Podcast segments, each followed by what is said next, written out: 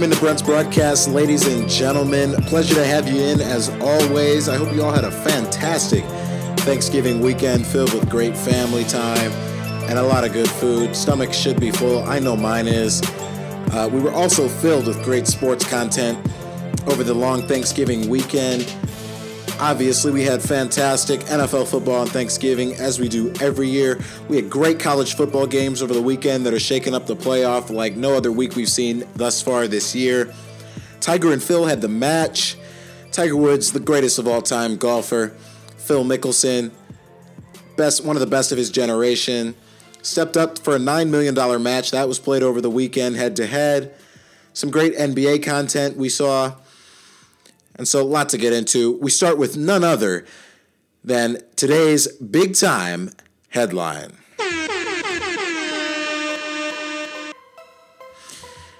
And today's big time headline is none other than the fact that we're going to have a new top four in the college football playoff come tomorrow. The selection committee, as always, will announce their top four Tuesday, 7:30 on ESPN. And so we're going to whip around on some of the scores that happened this past weekend and, and discuss how we think it's going to shape up. Number one, Alabama took care of business against Auburn 52 to 21, staying undefeated. They're without a doubt the best team in college football.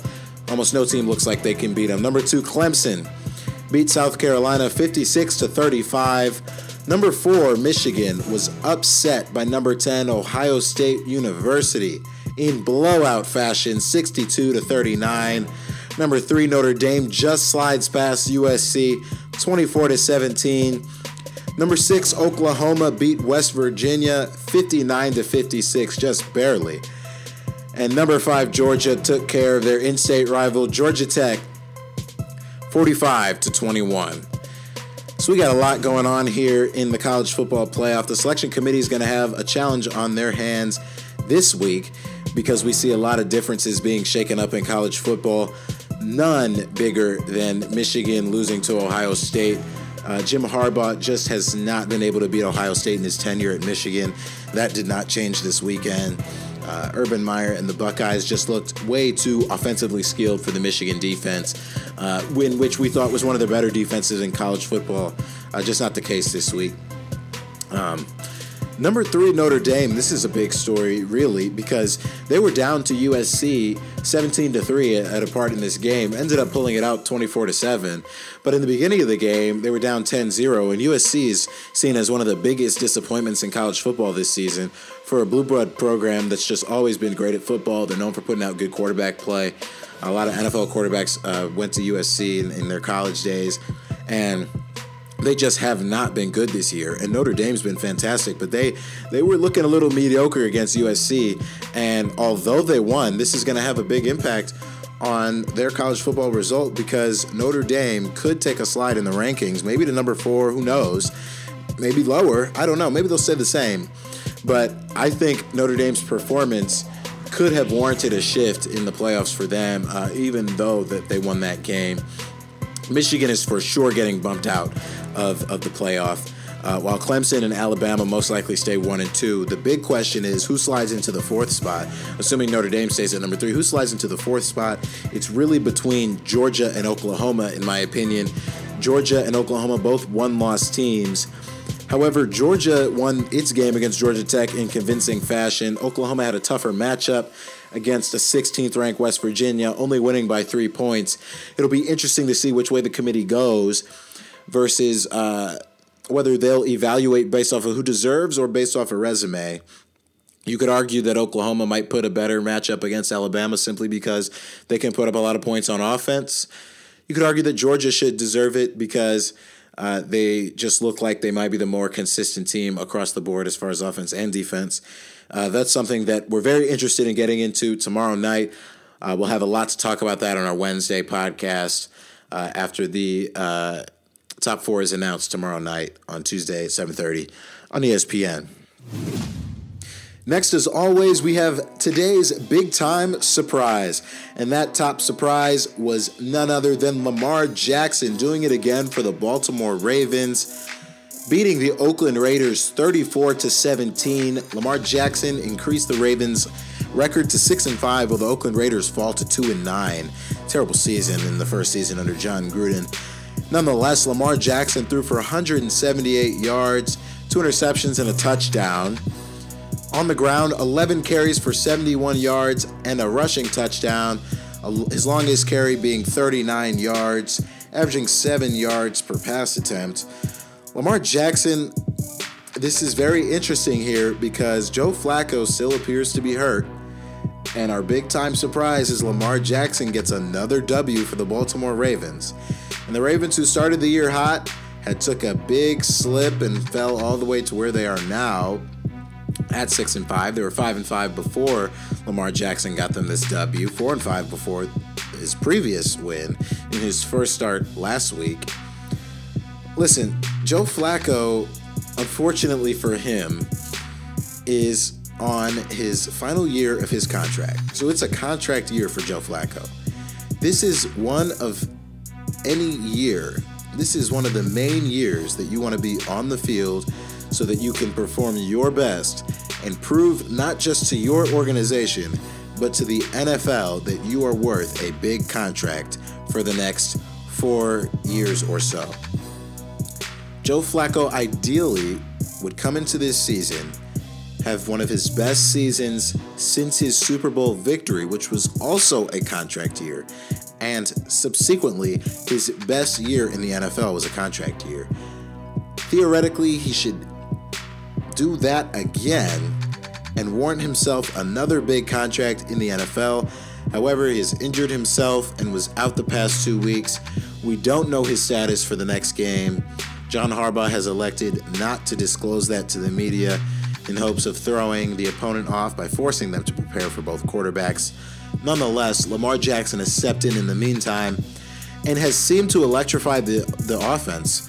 And while Lamar Jackson, in no means necessary, is playing fantastic, neither was Joe Flacco. And that's really why we're having this conversation because Lamar Jackson.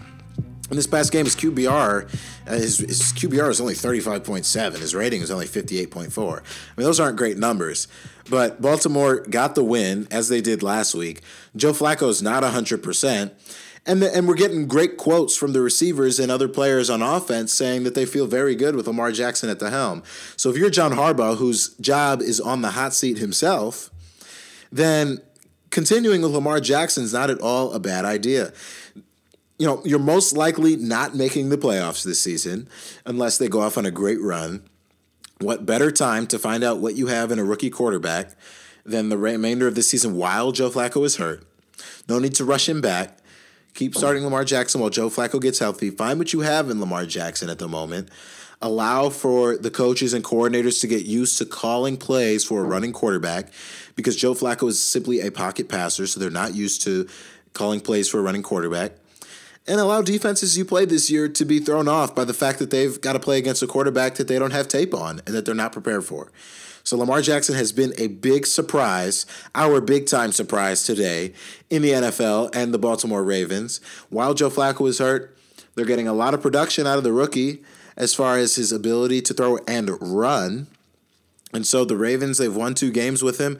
Uh, if it ain't broke, don't fix it, as many people would say. So we will wait till Joe Flacco's 100% healthy to give him a chance to come back and the Ravens will see what they have in Lamar Jackson in a year that we're seeing a lot of production out of a lot of young quarterbacks. And so, of course, we get the positives from the big time surprise. We've got to take on the negatives from today's big time letdown. The big time letdown today, come on, it's obvious. The University of Michigan, the Wolverines, what a pathetic output that they had against the Ohio State Buckeyes ranked number four, getting blown out by number 10 Ohio State, 62 to 39. I mean, what what a pathetic performance by the Wolverines. The fan base there has to be distraught. Jim Harbaugh needs to for the past few years, he's 0 7 against the Ohio State Buckeyes. He hasn't won a game against their biggest rival in his entire tenure as the head coach in the Michigan Wolverines. Today they look lousy against the Buckeyes. 62 to 39, blowout fashion, getting destroyed on the road against the Buckeyes. Shea, excuse me, Deshaun, uh, Dwayne Haskins, 20 of 31, 396 yards, and six touchdowns. Six touchdowns against the defense that was said to be one of the best in college football. Not today. Not today. The Michigan Wolverines got killed in Ohio. They looked horrible. The yards aren't even equivocal at all. 567 total yards for Ohio State, only 401 for Michigan. Passing yards, even more of a difference 396 passing yards from Dwayne Haskins and the Ohio State Buckeyes, only 240 passing yards out of Michigan. And in reality, uh, Michigan had two turnovers, they threw two interceptions. Ohio State capitalized on those. I mean, Michigan led the time of possession 35 minutes to 24 minutes.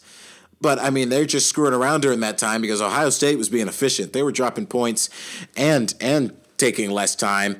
Seven points in the first quarter, 17 and 17 in the second and third, 21 in the fourth quarter. The fourth quarter is finally when Michigan decided to come alive. And in reality, you know, the problem is coming out of halftime. Three to seven at the end of the first quarter, manageable. Michigan scores 16 points in the second quarter. Ohio State scores 17. So a pretty equal quarter. In the third quarter, I don't know what Jim Harbaugh said to his team at halftime, but it turned him backwards because they scored zero points in the third quarter while Ohio State rolled 17 on them and just took a huge lead going into the fourth quarter, in which Michigan came back alive, scoring 20 points in the fourth quarter, and Ohio State scored 21, but it's too late at that point. This is garbage time. It's a 62 to 39 victory. You're scoring 20 points in the fourth quarter.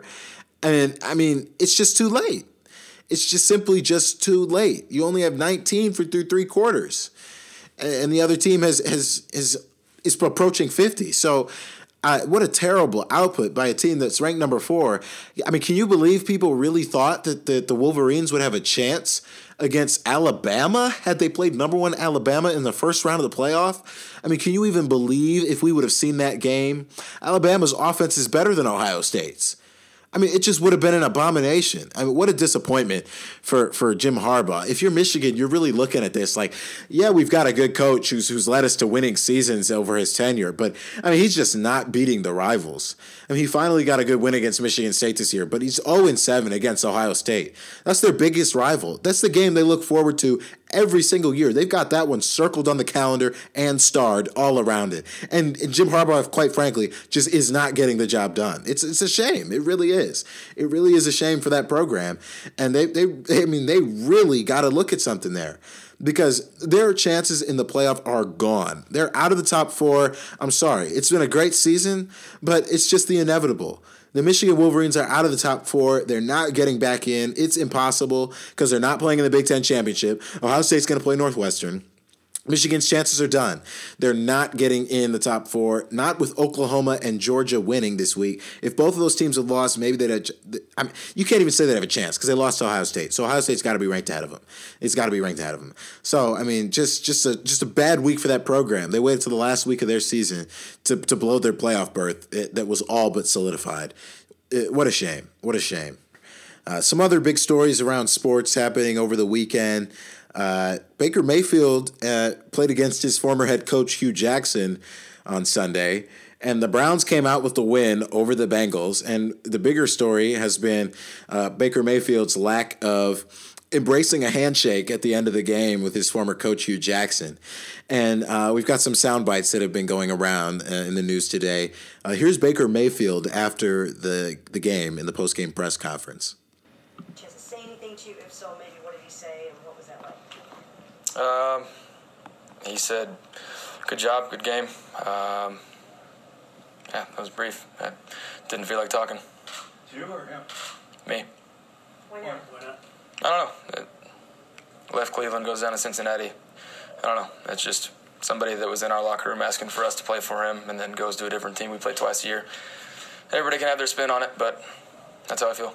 So you had a, a little bit of a bad taste in your mouth. No, I mean it's just like any rivalry game. That's just how it is now. That's how I'm going to treat it every time we play them. But it's it's nothing, you know. Eh, there's no hate. That's just how it is. That's how I'm going to treat it, and I think that's how our team should treat it too.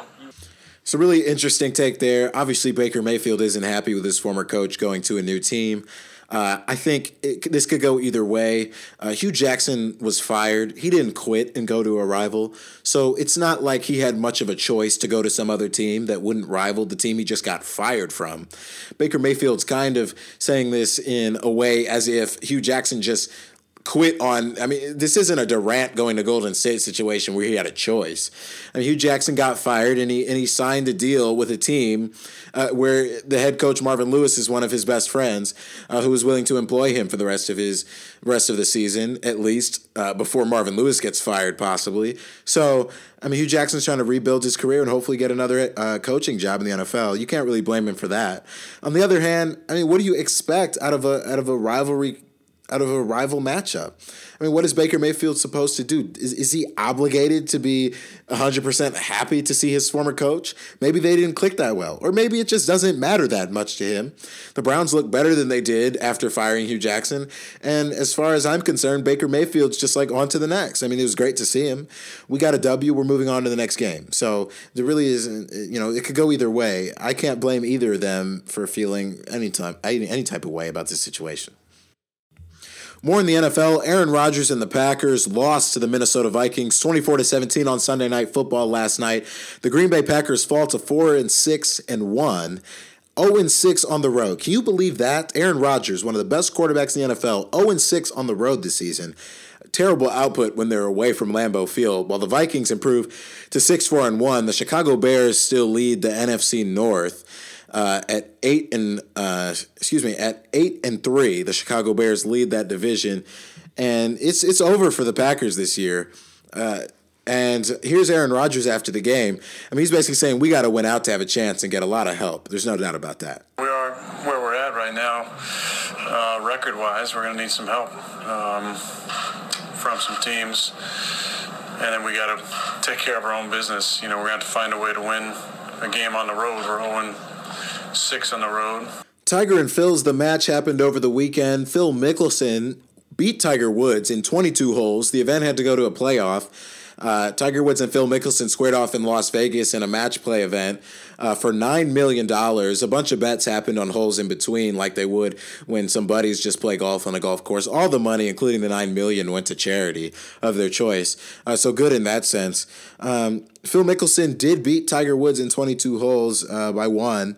And uh, so, an interesting result there in the match. Uh, you know, this doesn't shake up anything as far as who's the better golfer. To any of you who don't pay attention to golf, Tiger Woods is still, by career, the better golfer than Phil Mickelson. Tiger's the greatest of all time.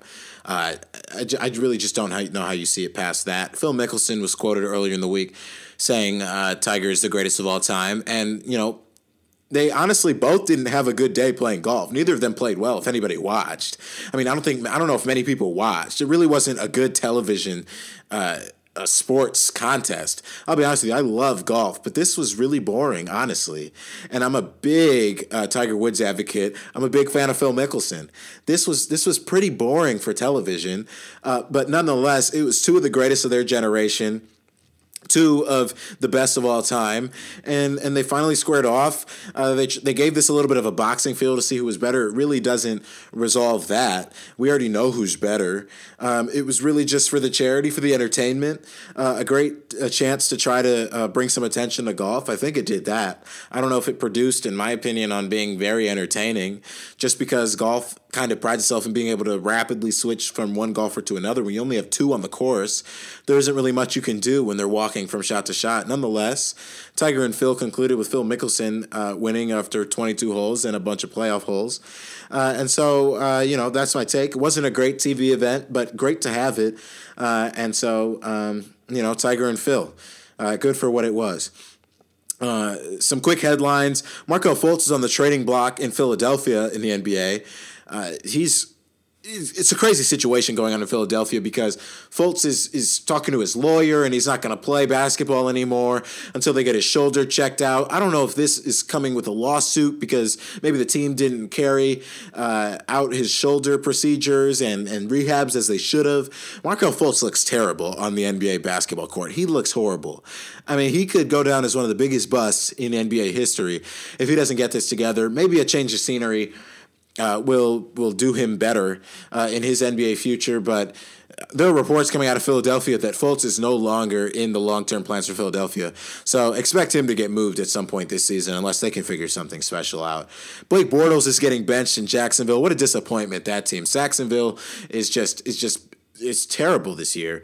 Uh, they're they're probably the biggest disappointment in the NFL uh, is Jacksonville. You could put Atlanta in there too, but Jacksonville's probably the biggest disappointment. They were in the AFC Championship last year against against the Patriots, thinking that they should have gone to the Super Bowl last year. This year they can barely. Win. They have three wins. Uh, what a disgrace! Blake Bortles is horrible at quarterback. He's he's bad at playing quarterback, and they fired their offensive coordinator too. So Jacksonville's just they're just redoing everything. They just don't look good. They need a lot of rehaul there. I wouldn't say blow it up because they still got great players on defense. Uh, they've got they've got good running backs, but they've got to get a quarterback in there, and they might have to change up the. They they've got to get an offensive guy in there with a better quarterback. I mean, the problem is, is that you bench you bench uh, Blake Bortles and you bring in Cody Kessler, who who's ranked like 30th out of all quarterback. Oh, he's ranked pretty much last uh, compared to his career stats to what quarterbacks are performing this year, this season. He's ranked last in that, so they're not getting an upgrade from Blake Bortles. So this is how you see that it's desperation by Jacksonville. I mean, because they just signed Blake Bortles to a near max contract. They're paying him a lot of money, millions of dollars, to be less, less than mediocre. Quite awful, uh, I would say, uh, in Jacksonville. One of the biggest disappointments in the NFL. Well, hey, just like that, it concludes our show. Thanks for tuning in. We'll have more big time headlines, surprises, and letdowns among the many other headlines in sports come Wednesday. Thanks for tuning in to Brent's Broadcast, the podcast, as always. We'll see you next time.